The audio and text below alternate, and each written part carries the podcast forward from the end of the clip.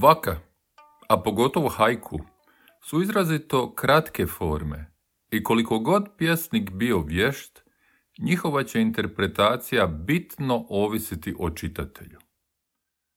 Dajsec Suzuki o tome piše. Haiku ne izražava ideje, nego nudi slike koje odražavaju intuiciju. Kako je sama intuicija previše intimna, osobna i izravna, ona se ne može prenijeti drugima. Da bi se to učinilo, potrebno je prizvati slike čijim posredovanjem ona postaje prenosiva. Ali onima koji nikad nisu imali takvo iskustvo, teško je ili čak nemoguće dosegnuti njegov sadržaj samo kroz slike, jer se u tom slučaju slike pretvaraju u ideje ili koncepte, a um im tada pokušava dati intelektualnu interpretaciju. Strože, pogotovo starije zapadnjačke ocjene japanske poezije, bile su izrazito nepovoljne, a vaku i hajku često se smatralo trivialnostima, besmislicama ili čak sentimentalnim kičem. To je u nekoj projekciji možda i točno. Vaka je kič, hajku je kič. Vaka i hajku su nenadmašna umjetnost. Sve su te tvrdnje točne, premda su kontradiktorne. To je i u duhu budističke filozofije koja je bitno utjecala na japansku poeziju i kulturu, a koja živi na onome što na zapadu nazivamo paradoksima i kontradikcijama. Otpali cvijet. Vratio se na granu. Ne, to je leptir. Moritake.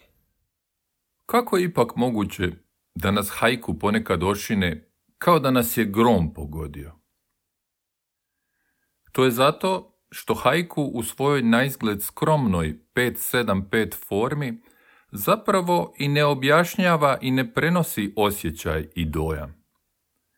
Uostalom, svatko tko je pokušao objasniti osjećaj, zna da objašnjenja osjećaja nikad ne dosežu njihovu snagu i pravo značenje.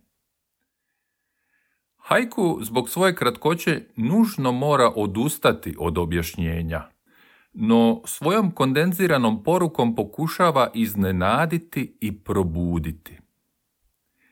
Rinzai škola Zena smatra da je nemoguće predvidjeti hoće li se buđenje i prosvjetljenje dosegnuti, bez obzira na trud uložen u proučavanje spisa, rješavanje zagonetki koana i meditaciju. Isti bi slučaj mogao biti i s hajkuom, koji je zapravo neka vrsta rezonantne forme koja titra između autora i čitatelja. Rezonancija se može pobuditi uz minimalnu količinu energije, ali samo ukoliko pogađa pravu frekvenciju, pravu notu na kojoj rezoniraju i autor i čitatelj. Na proljetnoj kiši dijete uči mačku da pleše. Zato hajku često nema pretjeranog smisla po sebi. On se realizira u rezonanciji između autora i čitatelja. Potpuno je uzaludno pisati hajku za nekoga kome cvat trešnje ništa ne znači ili tko nikad nije vidio štene kako se usnu, ležeći na boku, odupire od ruba košare. Maleno štene usnu, upire noge o stablo vrbe. Netko bi ovdje s pravom mogao pitati udovoljava li onda hajku pretpostavkama koje bismo mogli zahtijevati od umjetnosti, da nam prenese osjećaje i doživljaje umjetnika čak i ako ih sami nismo proživjeli ili barem naslutili. Odgovor je na to pitanje možda i nevažan. Josab Uson drugi je iz kanona četvorice hajku pjesnika. Rođen je 1716. godine. Pleše i pleše po ugaženoj stazi oko šljive. O njegovoj se mladosti i obitelji malo zna i zato što je, čini se, skrivao te informacije. Moguće je da je bio izvanbračni sin seoskog starješine. Bašova je doživljavao kao poetski uzor, a kao mladić je prehodao i Bašov put po Japanu, posjećujući sva ona mjesta koja je Bašo proslavio u svojim dnevnicima. Sljedeći Bašoa na sjever, i ja se oblačim kao monah. Na mojoj se obrijanoj glavi vide sve kvrge i nepravilnosti. Pothvat je trajao jednu godinu, tijekom koje sam bio gladan, bolestan i patio od krajnje vrućine i hladnoće. Guta oblak, riga trešnjev cvijet, brdo jošina. Zaslužan je za oživljavanje Bašove poezije i njenih estetskih postavki. Vodio je produktivnu školu hajkua koja je propagirala hajku utemeljen oko Bašovog stila te stila njegovih najpoznatijih učenika, posebno Kikakua i Ransetsua. Moj je kimono premirisan da ga smotam. Proljeću je kraj. Sam Bašo izrazito je cijenio kineske pjesnike Li Poa i Du Fua iz 8. stoljeća i japanskog pjesnika putnika budističkog pustinjaka Saigioa iz 12. stoljeća. A mnogi su njegovi hajkuji izravno inspirirani njihovom poezijom, do te mjere da je Masaoka Shiki neke od njih proglasio plagijatima. Zanimljivo je ipak da je Bašo u vezi s ponašanjem uzora svom učeniku Kjoriku naglasio misao budističkog mislioca Kukaija iz 8. stoljeća. Ne pokušavaj oponašati postignuća velikana iz prošlosti, nego pokušaj tražiti ono što su i oni tražili. Buson je za života bio poznati kao slikar, a od slikarstva je i živio. Hajkuom se sustavno počeo baviti relativno kasno, tek kad je navršio 50. Do kore livadu iz hrama, kroz drveće, zvoni za pogreb. Slike koje je Busom prodavao bile su uglavnom kompleksnije od slika koje se tipično vežu uz hajku i koje su mnogi hajku pjesnici slikali, a i danas slikaju uz svoju poeziju. Haiku stil slikarstva naziva se hajga. Riječ je o naglim i grubim skicama koje ponekad daju dodatnu dimenziju hajkuima. I Buson je majstorski izrađivao ovakve slike, ali je zarađivao uglavnom prodajom rafiniranih slika na tragu kineske tradicije slikarstva. Krijesovi i pas ima vrlo začuđeno lice. U Busonovim hajkuima često se osjeti elegancija iskaza pa i hladnoća. U hladnoći jutra napušta zvono zvuk zvona.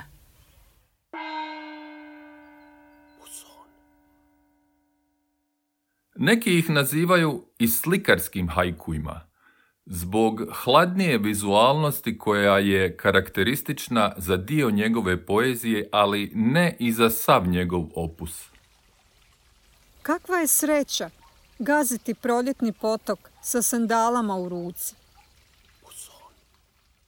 Pisao je i hajkue koji započinju nekakvu dužu priču, često slične filmskom kadru. Nema ni grma da se ostavi dijete u pustopoljini. Buson se u ovom hajku referira na roditelje koji bi napuštali djecu u Japanu, najčešće zbog siromaštva, nadajući se da će dijete netko bogatiji i dobronamjeran usvojiti, što se često ipak ne bi događalo.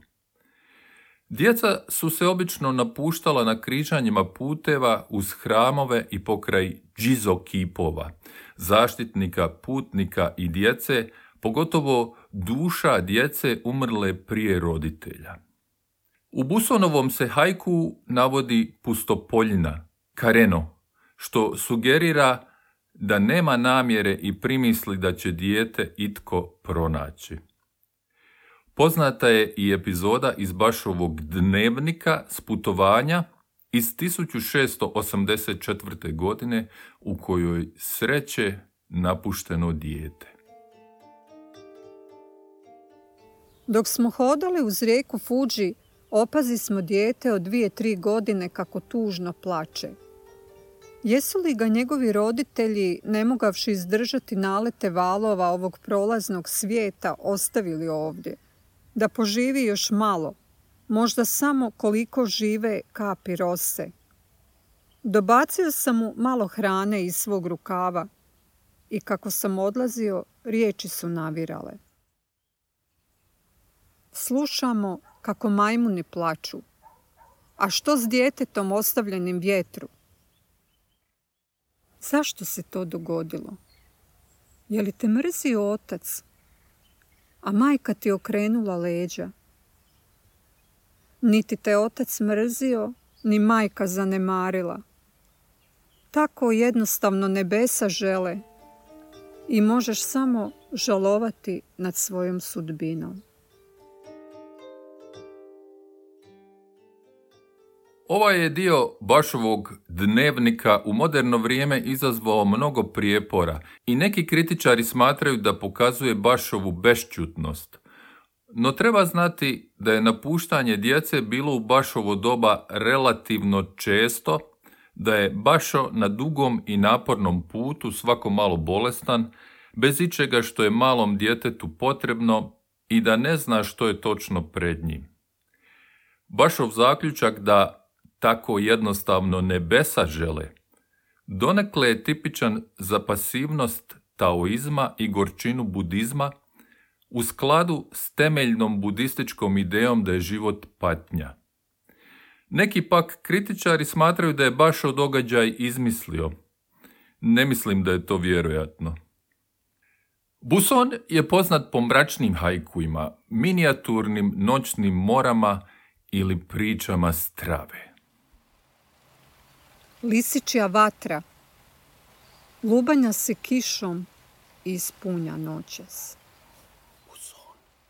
Lisičja vatra, kitsunebi u originalu, od kitsune, lisica, duh lisice, je svjetlosni atmosferski fenomen čest u japanskom folkloru, a po predaji ga izazivaju lisice. Narančasto svjetlucanje smatra se njihovim dahom a javlja se obično na napuštenim mjestima, u planinama ili na grobljima, zato što kosti i lubanje navodno svijetle kad ih raznose lisice. Lisice su u Japanu magijske životinje, glasnice i narija, šintoističkog boga riže i obilja koje noću promatraju i slijede ljude. Lisićija vatra je kigo za treći mjesec zime. Lisiće vatre me uvijek privuku. Misteriozna svjetla koja sjaje u visokoj suhoj travi. Zimski pljuskovi zvuče poput štakora koji prebiru po žicama kota. Buson je umro 1784. godine. Za njegovu je kanonizaciju zaslužan Masao Kashiki koji ga je izrazito uvažavao. Zora Ribe koje kormorani ne uloviše plivaju u pličaku. Značajan je dio klasičnog japanskog hajkua neprevodiv. Jedan od razloga za to je što klasični hajku često predstavlja izgubljeno vrijeme, povijest, obrte i običaje koje je danas nemoguće razumjeti, pogotovo u svim njihovim subtilnostima. Drevni, a i današnji Japan su po tome specifične sredine, jer je mnogo šintoističkog praznovjerja formalizirano u brojnim ritualima i festivalima te obrazcima iracionalnog ponašanja koji su postajali dio kulture i tradicije, a neki s vremenom iz njih i nestajali. Žari se jutro sunce, na glavama srdela.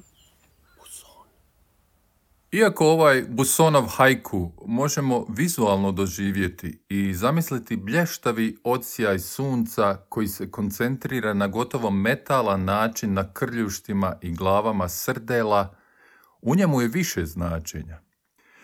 To je novogodišnji hajku koji se referira na običaj nabijanja glava pečenih srdela na grančice Božikovine pored kuće ili na okvire vrata u zadnju večer godine zato da se ukućani zaštite od zlih duhova. U starom japanskom kalendaru godina počinje s prvim danom proljeća, a to bi po gregorijanskom kalendaru bilo između drugog i četvrtog veljače. U hajku je dakle prisutan i kigo, a sad znamo i da srdele nisu žive ni u moru, nego da se radi samo o njihovim glavama. Taj je običaj bio tipičan za Edo razdoblje u japanskoj povijesti u 17., 18. i prvoj polovici 19. stoljeća, iako je sporadično prisutan i danas. Haiku bi ipak i većini današnjih japanskih čitatelja bio nerazumljiv. Temeljna je estetika haikua univerzalno razumljiva, no tradicionalni je japanski haiku ponekad uistinu vrlo japanski. Haiku često koristi onomatopeju da pojača poetski dojam i sliku situacije. Bašov haiku Na goloj grani ščučuren sjedi gavran, jesenji sumrak. U japanskom originalu suglasnicima k i r sugerira glasanje gavrana. Karasu na japanskom. Karedani. Karasu no tomarikeri. Aki no kure. Vladimir Devide u svom je prijevodu na hrvatski uspio očuvati ponešto od onomatopeje iz originala u efektivnom graktanju koje se čuje u superpoziciji suglasnika g i r u riječima grani i gavran. Mnogi su hajku i teško prevodivi zbog toga što je melodiju i zvuk japanskog jezika teško prilagoditi jeziku na koji prevodimo. Ova je poteškoća prisutna u prijevodima bilo kakvog teksta, no ti problemi postaju akutniji u kratkoj formi poput hajkua. Busonov onomatopejski hajku. Očikoči, očikoči tucu, kinutakana. Opisuje doživljaj zvuka pranja rublja udaranjem, ucu, na kamenu, kinuta. I kod nas se u ruralnim sredinama rublje nekad udaralo plosnatim komadom drveta, prakljačom, na kamenu u potoku. Riječ očikoći očito podsjeća na zvuk udaraca, ali je sadržaj riječi približavanje i udaljavanje, odnosno percepcija različitih dubina i udaljenosti. To sugerira zvuk koji odlazi i dolazi, koji se pojačava i stišava kako titra i obilazi oko slušatelja, odnosno promatrača. Zbivanje se možda odvija na nekom potoku okruženom stijenama, pa se zvuk udaraca višestruko odbija prema promatraču koji dolazi i koji glasnije čuje zvukove udaraca koji do njega dolaze izravno, a tiše zvukove koji su se odbili od stijena. Zadnji stih hajkua Kinuta kana također sugerira zvuk udaraca, onih tupljih, koji se ne razviju u visokofrekventni i vlažni pljesak. Očikoći. Ova je hajku skoro neprevodiv na hrvatski. Najpoznatiji hajku, onaj Bašov o žabi koja skače u stari zdenac, također počiva na specifičnom zvuku japanskog jezika i vrlo je teško prevodiv na druge jezike. Zato ga do sad uopće nisam ni spominjao, iako većina osvrta na hajku počinje upravo s njim. Deset se konja njiše, dok nose bačve sakea kroz sjenoviti šumarak. Forma hajkua slijedi logiku i sintaksu japanskog jezika, koji zbog svojih specifičnosti ponekad onemogućuje potpuno vjeran prijevod hajkua na druge jezike. Jezik je prepleten i s kulturom i svjetonazorom. Zanimljivo je u tom smislu napomenuti da se u japanskom subjekt, odnosno izvršitelj radnje, obično ne navodi i redovito izostavlja, tako da ga čitatelj razumijeva iz konteksta iskaza. Ako se subjekt navodi, onda se u pisanom tekstu naglašava posebnim znakom. Ovo izostavljanje subjekta donekle je neobično za europske jezike, a Japancima je pak neobično naglašavanje subjekta, pogotovo ja u zapadnjačkim jezicima. U kuhanoj riži vruće suze, ljute papričice. Ova je Busonov hajku pomalo ironičan i komičan, jer je japanska tradicija da muškarci jedu hranu izazovnijih i težih okusa, uključujući i ribu fugu, koja može izazvati smrtonosno trovanje ako kuhar ošteti jetru ribe prilikom njenog čišćenja. Buson plaće zbog ljutine papričica, što nije ni malo muževno. Ljuta hrana u japanskoj kuhinji inače nije pretjerano česta, a ljute su papričice donijeli Portugalci sredinom 16. stoljeća. Ljuće su varijante japanske kuhinje tipičnije na južnom otoku Kyushu. U japanskom je jeziku glagol obično na kraju rečenice, što pojačava iznenađenje hajkua, čije se puno značenje otkriva u tom slučaju tek na samom kraju. U prijevodima na hrvatski ovaj je aspekt u nekim slučajevima teško očuvati. Logika jezika ponekad zahtijeva i zamjenu poredka stihova, na primjer prvog i drugog ili drugog i trećeg, što može promijeniti dinamiku otkrivanja hajkua, a onda i procesa njegove mentalne recepcije. Japanski nema prave množine, nego se jednina ili množina imenice određuje iz konteksta, premda to nije uvijek moguće.